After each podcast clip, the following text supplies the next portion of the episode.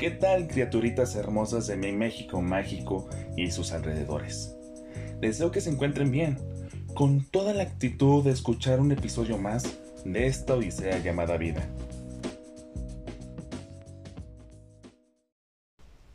Las mascotas, esos animales, esas criaturas con quien decidimos pasar el tiempo, darles cariño, atención, esos seres que son los dueños de nuestras quincenas y ahorros, los cuales ya forman parte de nuestros corazoncitos, jejeje.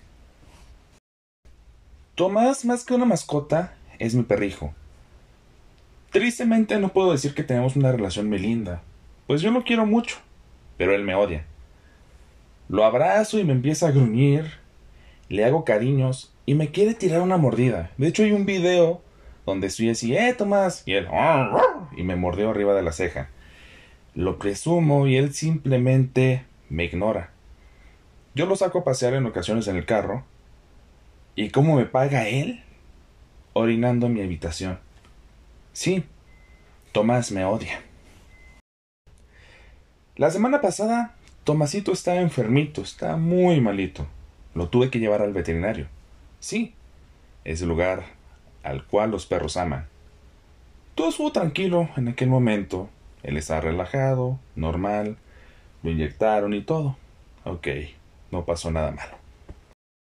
Los problemas comenzaron al siguiente día.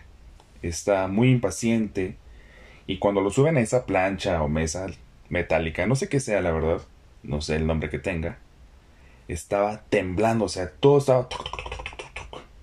Se me quedó viendo directamente a los ojos, como diciendo, chale, güey, no mames, me duele, cabrón, sácame de aquí. No seas gacho. Me caes bien, pero sácame de aquí. Tú es cotorreo. Yo me le quedé viendo. No supe qué hacer. Y pues le acaricié la cabecita y le dije: Tú estará bien, mijo. Tranqui, no seas culo. Entonces lo inyectaron y Hasta a mí me dolió. Lo bueno de esto es que la señorita encargada me dijo que él ya estaba mejorando. Cuando subimos al carro, él lo que hizo fue ignorarme todo el trayecto. El tercer día estaba lloviendo Star Wars y Anakin le dijo a Obi-Wan que no vi. ¡Te odio! Ok, no. Ya en serio. Ese día estaba lloviendo y el lugar estaba muy lleno. Entonces nos fuimos a la sala de espera, ahí nos sentamos. Y tuve, tenía a mi compadrito en mis brazos y me puse a pensar. Güey, técnicamente sí soy un padre. Estoy aquí, en una sala de espera con un perrito enfermo, esperando a que lo atienda. Tomás está impaciente, está inquieto. Y dije que si yo era capaz de hacer esto por un perrito, un perro que me odia. Imagínate cuando tengas a tus propios Ricarditos.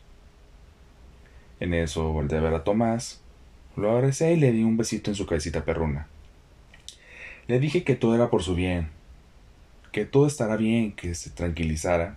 No sé si me entendió, pero lo que se me hizo extraño es que no me renegó, como que si captara la verdad. Entonces lo volvieron a inyectar y se quejó peor que la vez pasada. A mí sí me dolió. Ya lo inyectaron, pagué todo. Y la lluvia continuaba. Y yo no llevaba ni paraguas, ni chamarra, solo tenía una camisa amarrada, la cual me quité y agarré a Tomás, lo cubrí en esa camisa Hablando de Tomás, aquí está el infiltrado. no sé si se escuchen sus patitas. No me dejará mentir. ¿O sí, Tomás? Total, lo cobijé y me lo llevé como si fuera un bebé corriendo con la lluvia al carro. Y sí, el día siguiente yo me sentí un poco enfermo. Pero miren, uno como quiera. Pero las criaturas hay una frase de Winston Churchill que me gusta mucho. aquello que nunca se debe hacer en público es hablar de sexo, política y religión. En este podcast no haré propaganda o publicidad de algún partido político. Solo impartiré un punto de vista sobre algo que considero relevante. Como todos sabemos, el domingo pasado fue 6 de junio, fecha que se dio a conocer como el día de las elecciones más grandes e importantes de la historia de México. Ok, eso está bien, te lo acepto. De hecho, me da mucho gusto el saber que la ciudadanía cada vez tiene más interés en participar en este tipo de eventos. Lo que de plano no tolero, me causa conflicto o repudio, es que las personas que no fueron a votar se estén quejando y quejando y volviendo a quejar sobre la situación política del país. Sí, hay muchas cosas que están mal, cosas que son intolerables. ¿Cómo diría Ricardo Anaya? Ah, insaptable o algo así. No, ya se me olvidó la frase. Pero si tú no fuiste a votar, yo creo que no tienes el derecho de opinar esas cosas. ¿Por qué? Porque tú no ejerciste tu voz. Dejaste que otros hablaran por ti, otros decidieran por ti. Así que, si quieres realmente quejarte, dar a conocer puntos de vista, te invito a que veas las propuestas de los candidatos, y tú como ciudadano hagas valer ese derecho que tienes. A mí no me importa qué color de partido seas.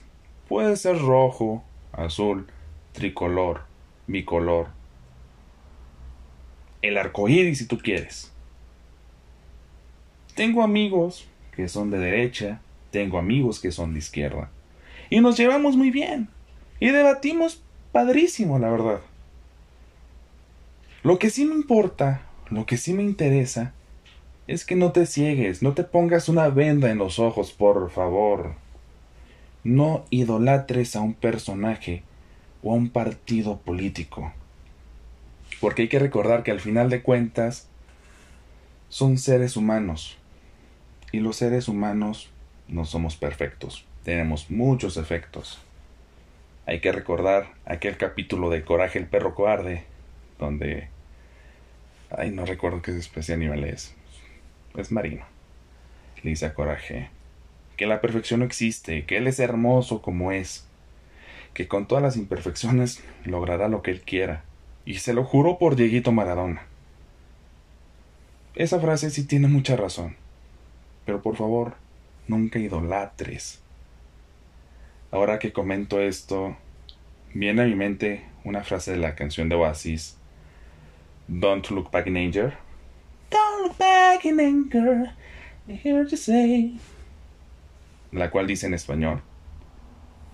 Pero por favor, no pongas tu vida en las manos de una banda de rock and roll.